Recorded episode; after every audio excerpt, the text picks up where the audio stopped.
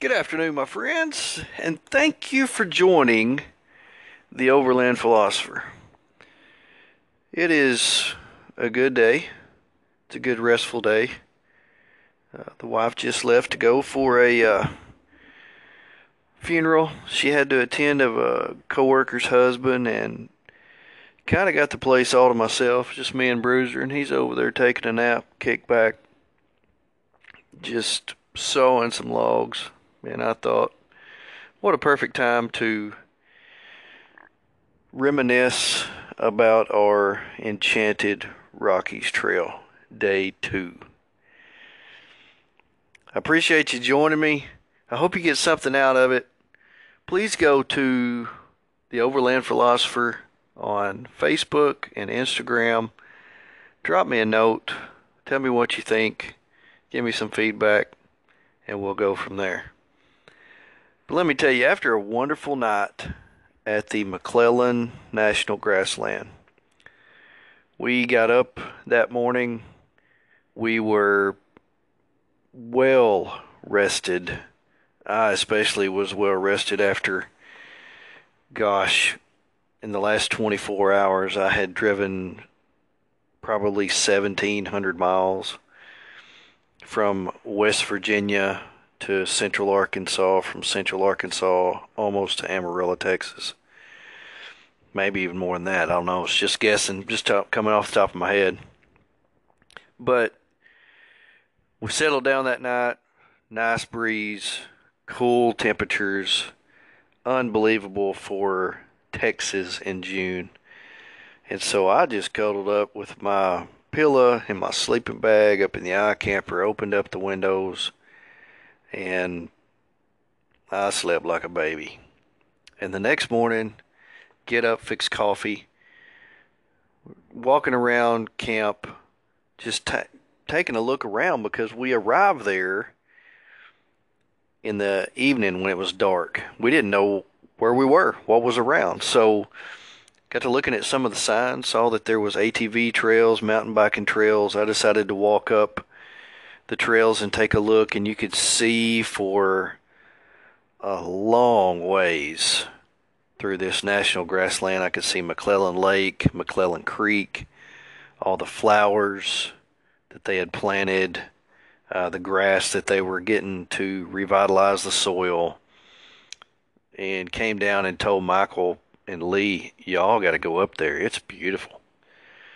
They were down cooking some breakfast, so we kind of took turns. I cooked me some breakfast, pulled out the Coleman two-top with my iron skillets, and cooked some breakfast while they went and looked around. And it was kind of a very relaxing morning. The temperatures were perfect, nice and cool, probably in the 60s. Sun was out, wind was blowing. Gave us just a wonderful experience that morning to our second morning of the trip. Now, the other part of the group were leaving Oklahoma City around 8 o'clock, so we knew that we had up until about 11:30 or noon before we would meet them at the Big Texan Steakhouse there in Amarillo. Now, I've driven past the Big Texan Steakhouse several times, but have never been there. I've never got to experience what it was like to see somebody take the challenge. The 72-ounce steak challenge, where you have to eat all of the steak, all the fat, all of the sides within 1 hour. 72 ounces of steak, sides in an hour. I don't know if you've ever seen a 72-ounce steak.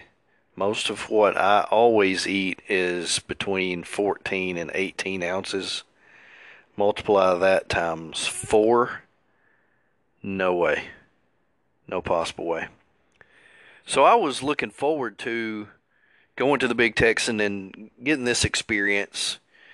Now, when I travel, I'm not really keen on eating out. I like to cook my food, take my food, cook my food, because I'm not big on the expense. But I really wanted to have this experience, because it wasn't just a regular place. It was, you know, kind of a tourist attraction type of deal. And so after breakfast, we kind of packed everything up. Didn't take us very long. Lee's Opus trailer packs up real quick, and my iCamper packs up in a few minutes. So it wasn't long before we were back on the road. Now, before we got to the interstate, we saw in the daylight where we had come in the dark. We went up a little hill, and back over to our right was McClellan Lake. Beautiful, beautiful lake. I'm really shocked that we didn't stop and take pictures.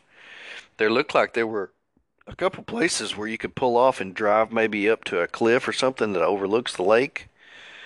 Maybe have to check that out next time I go, but really wish we had stopped and taken some pictures. It was very picturesque.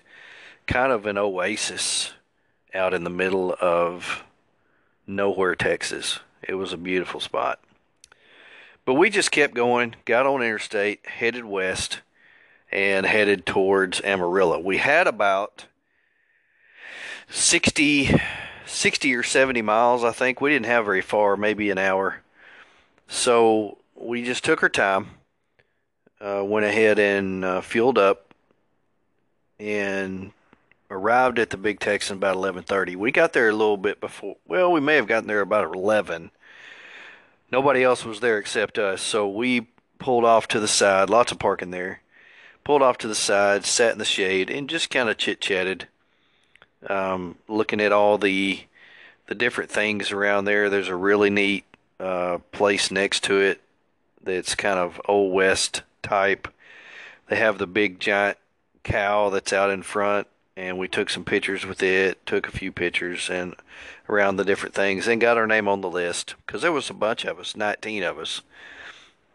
And with the COVID there, they could only seat like half of us together, and then the other half ate at another table. So a few minutes, everybody started arriving. It was a plethora of rigs that were on this trip.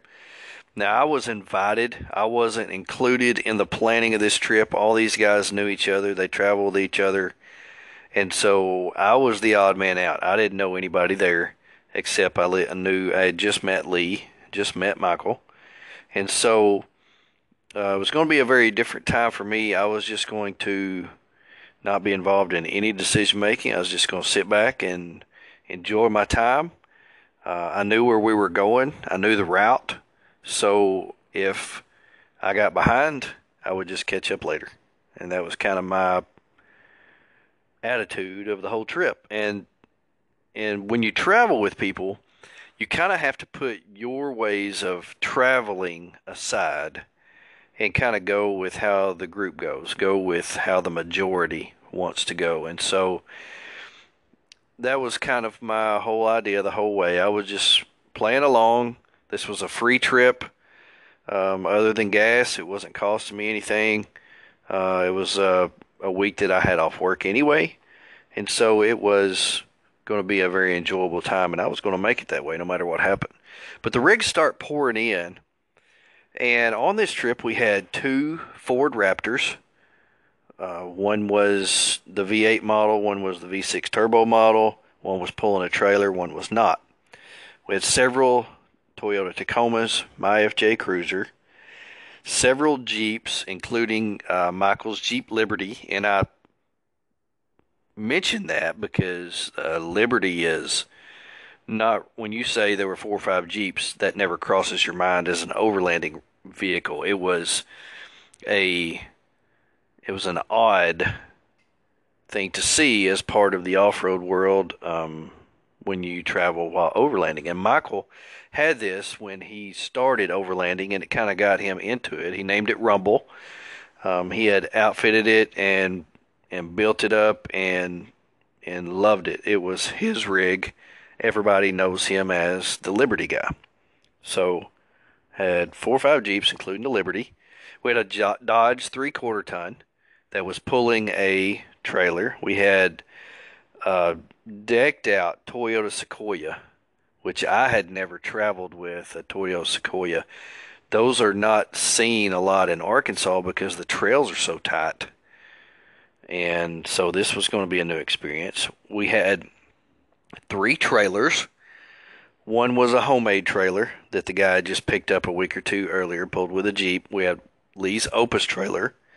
And then we had the trailer that was pulled with the Dodge 3/4 ton that was built out of MEO Outfitters out of Oklahoma. So we had 11 rigs in all, lots of kids. Lots of the guys brought their kids. I'm going to say we probably had about 7, 8 kids.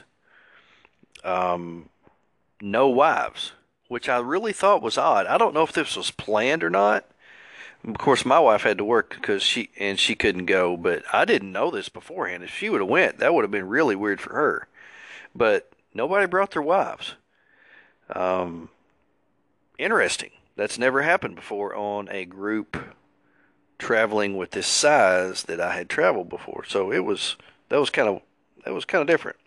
19 total bodies is, I believe, what we had. So we had quite a bit large group, 11 rigs, 19 bodies.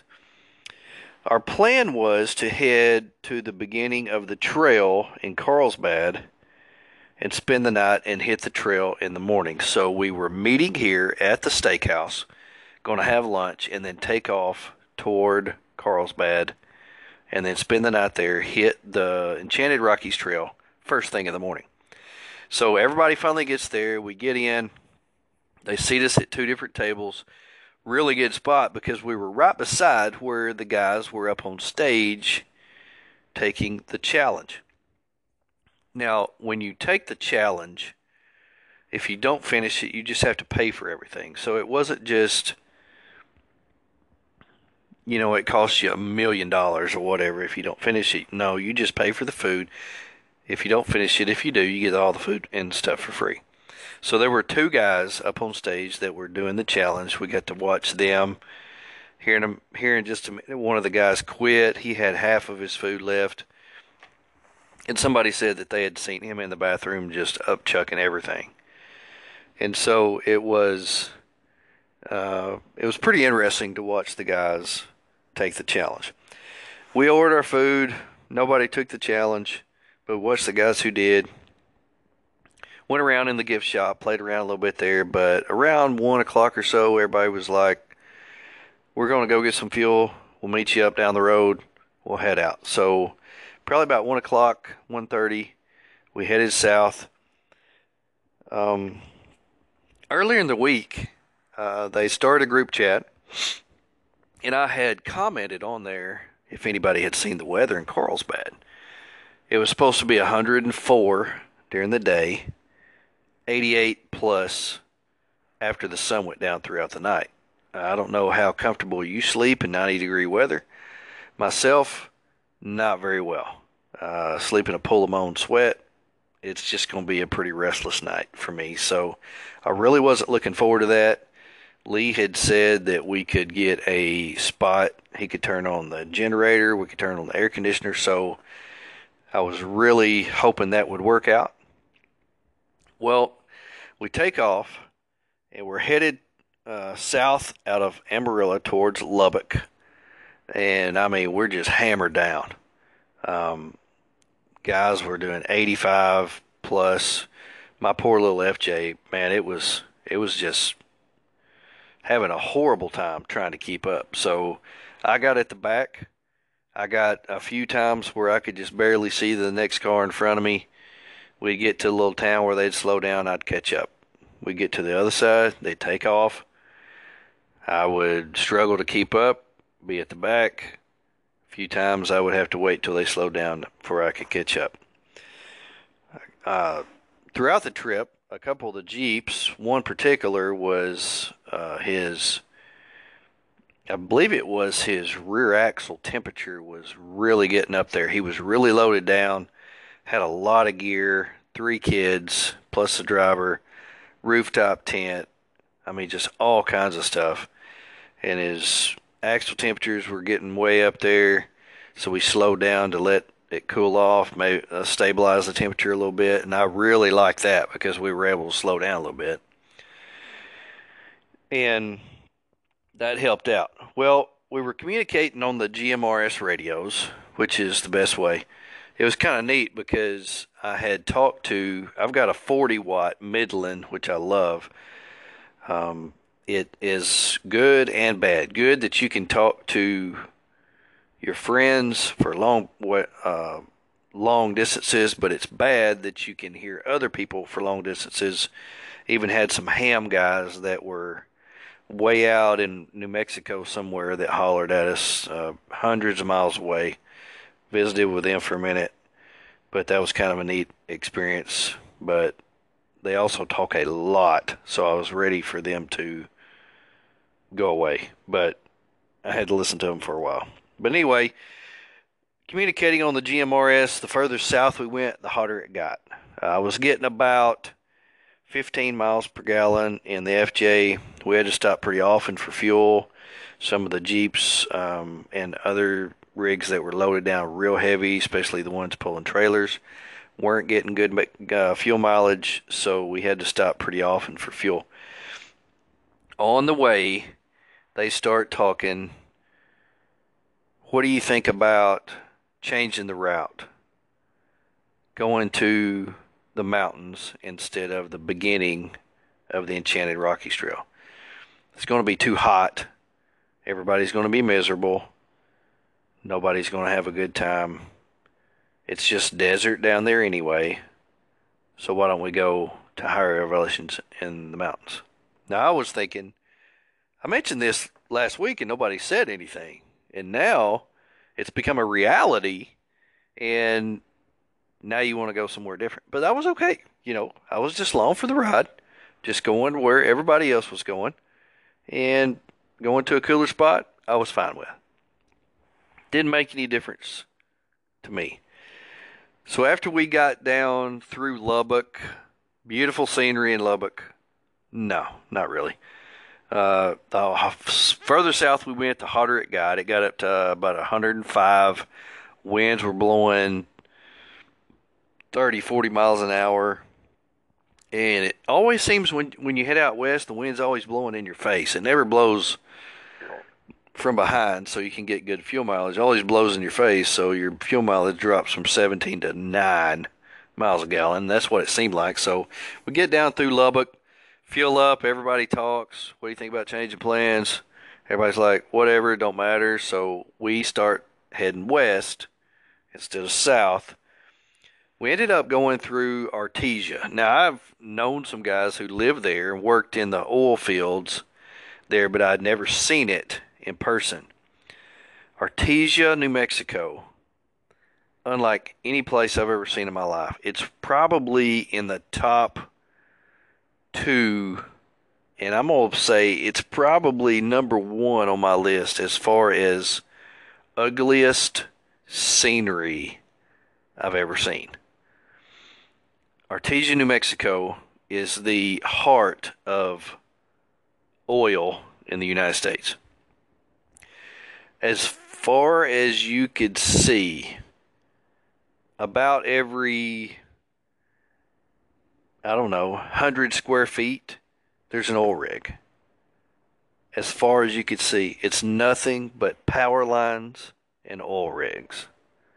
I cannot believe that there is so much oil there that they need that many rigs to pump it out.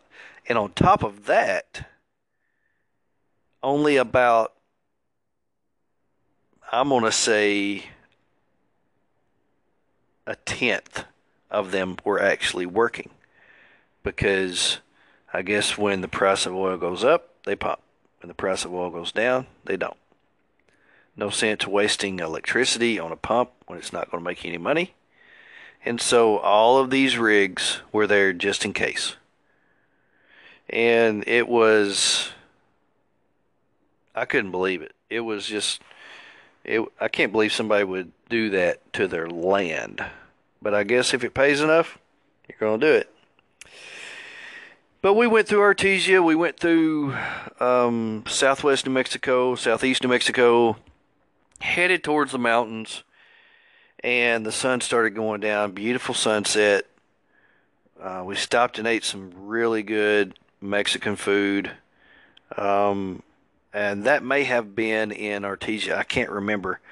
But we had about 180 miles to go is what they said, because we wanted to get up into the elevations where we could find a place to camp where it wouldn't be so hot. So we head west. We get to a big humongous sign that says masks are required. That ended up being a big deal later, but we didn't think about it then.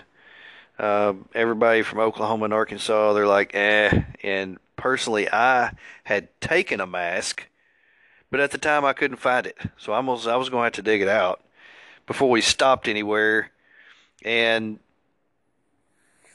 had to buy supplies or whatever. But we head up into the mountains, get into some winding roads, two-lane roads, and finally hit dirt at Weed, New Mexico.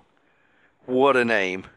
I don't know where Weed, New Mexico got its name from. I'm going to have to look that up because that's interesting to me. Weed, W-E-E-D, New Mexico.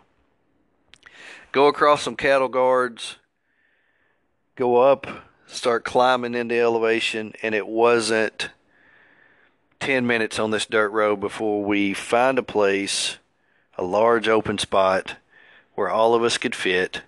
And we just pull off and say, this will do. Everybody was tired, worn out. We had driven probably 400 or 500 miles that day. That was my third day in a row for a 500-mile-plus day. And I was wore out. I was ready to stop. This spot will work. You know, it's dark. We can't see anything anyway. There's no sense in us going any further. Let's just stop here. So everybody found them a spot. It was kind of a chaotic moment. Nobody really cared where they stopped. Just kind of find a semi-level place, get out, pop your stuff up, and that's what we did. So I get out, pop the iCamper up. I had just installed the week before we went to West Virginia. I had just installed my new Rhino Rack platform. I was very excited about this. My previous rack was a home built out of steel, and this new Rhino Rack platform was going to shave off probably about 50 pounds off my top. And with the FJ, I didn't want to be top heavy, and so shaving that much weight off the top, I was very excited. Make my gas mileage go up. I got a wind jam thing, wind deflector, which would help send it over the iCamper, and I was really enjoying how this thing was performing. First time I'd ever been on the road with it, and I was very pleased at how it was doing. And so get there, pop the iCamper up, go to put my ladder on, and the ladder attachments will not let the ladder attach because it sucks down too deep. The iCamper sucks down too deep on the Rhino Rack. So here I am, over 1,000 miles away from home, limited tools, with no way to attach my ladder to my tent. No, I have the iCamper 2X, which is made different from the 2.0 and the Mini, where when in the 2.0 and the Mini, when you open it up, it has a part that folds out and the ladder is already attached. The 2X just pops up. The ladder is not attached. There's not a part that folds out, and the ladder sits up against the edge of the vehicle. And it's long from front to back instead of long side to side. So it's made a little bit different than the other two. I didn't know this when I bought it, that that's how it was going to be. But I like it. I like the way that it's set up. I like being able to look at my vehicle front to back, see if it's level, adjust, and pop it up, get up here and sleep. But here I was, over 1,000 miles away from home, ladder won't attach, and so I just propped the ladder up against the side of my vehicle, crawled up in there and went to sleep, and laid there thinking, I've got to go all week without this thing working. I just thought and thought and thought and thought and thought, and trying to figure out what I could do. Now, one of the guys that had driven the other Ford Raptor, come to find out, this was like his only like his second time to ever go camping. He was not a camping guy. He was not an outside guy. But the week before, they had went camping, really enjoyed it, and decided to go on this trip. His wife stayed home, just him and his two boys, I think. And they get out their tent, and here we are in the middle of the night. People get lights out, start helping them try to set up, and he can't even find all the poles to his tent. And so Michael, with All Over Overland, decides to get out his Gazelle tent, and within 1 minute that thing is popped up and ready to go. I mean, it's so quick, so easy. And he ended up loaning it to this guy and his boys for that night so they could stay in, because it was already getting late, everybody was tired, and they just needed somewhere to sleep. And so he said, let's do this, we'll figure yours out tomorrow, we'll figure out what to do. And then Michael stayed with Lee in the Opus. So everybody conversated a little bit, couldn't have a fireside chat because there was no fires allowed, not even charcoal allowed. We were told that it was because with the COVID, they didn't want the chance of the first responders having to respond to a fire in the forest, because they were so they were using all of their time to transport sick people to the hospital for COVID. So no fires, no charcoal, and that was it. So we all decided, can't have a fire, we'll just go to bed. So I got up in my iCamper and thought about my ladder, and thought, I can't believe I didn't test my ladder to see if it would work. That's a major oops on my part, but I'll make it work. I'll figure something out. It's not going to be that big of a deal. So I doze off to sleep, and here comes the wind. Let me tell you, I've never heard wind like this ever in my life. The closest I can tell you was it sounded like a freight train. You could hear it coming before you felt it. I mean, it would just be a whoosh right down through this valley that we were in. And you could hear it coming, and then you could feel it in your tent, and then you could hear it go away. It was almost like the ghosts on the old ghost stories. How you could hear them coming, and then hear them leave. It was very eerie, but it was kind of cool at the same time, because I had never heard anything quite like that. The weather that night was really nice. We were about 6,000 feet. It got really cool. I actually got pretty chilly. I didn't have a blanket. All I had was a sleeping bag. And I was pretty chilly, but slept well, got up the next morning. The next morning was absolutely perfect. The sun was shining. It got warm, but it got hot. Everybody got out stuff to cook for breakfast. People were taking pictures of where we are, seeing how beautiful it was. The little, almost like a canyon that we were in right beside the main road. No traffic whatsoever on this road. We're the only ones there. And cooking breakfast, having coffee, visiting, walking around, meeting new people. Hey, I'm Joey, what's your name? And looking at rigs, looking at equipment, looking at gear.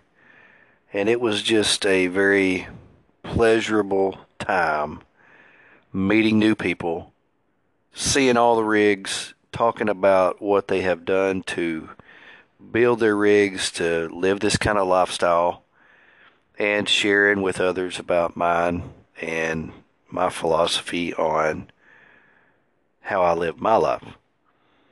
It was heaven. It was surreal. Here I am with people I don't know, but we all share the same desire to live this lifestyle. And so we have something in common, which makes it easy to meet and talk to people. Now, over the next few days was a true experience. Some decisions I had to make. Some hard decisions. But at this point, I was just glad to be there. I was very excited about who I was with, where I was with, where we were, and where we were going. I had seen a lot of information on this Enchanted Rockies Trail, and I was very excited to see why it was becoming so popular so fast and see it for myself and take it all in and experience it like others had done before me. That was not a great day, but it ended well. The next few days, the further we went, the better it got. And if I knew where we were going, I would have been even more excited than what I was. I had developed a great relationship in a short amount of time with Michael and Lee, and really look forward to getting to know the other guys and spending time with them. Thank you for joining me today, the Overland Philosopher. Please check out my Facebook page, my Instagram page. Check out The Adventures of the Brofessor on Facebook, Joey the Brofessor on Instagram. Thank you for joining me. It's a pleasure to be able to get to speak to you, and it gets things off my chest. It helps me reminisce about great times in my life. Thank you again. Remember, use your time wisely, because we're not ever guaranteed time. Get out there and see the outdoors. See something cool. Go places you've never been. Do things you've never done, because we may not live to see tomorrow. Professor out.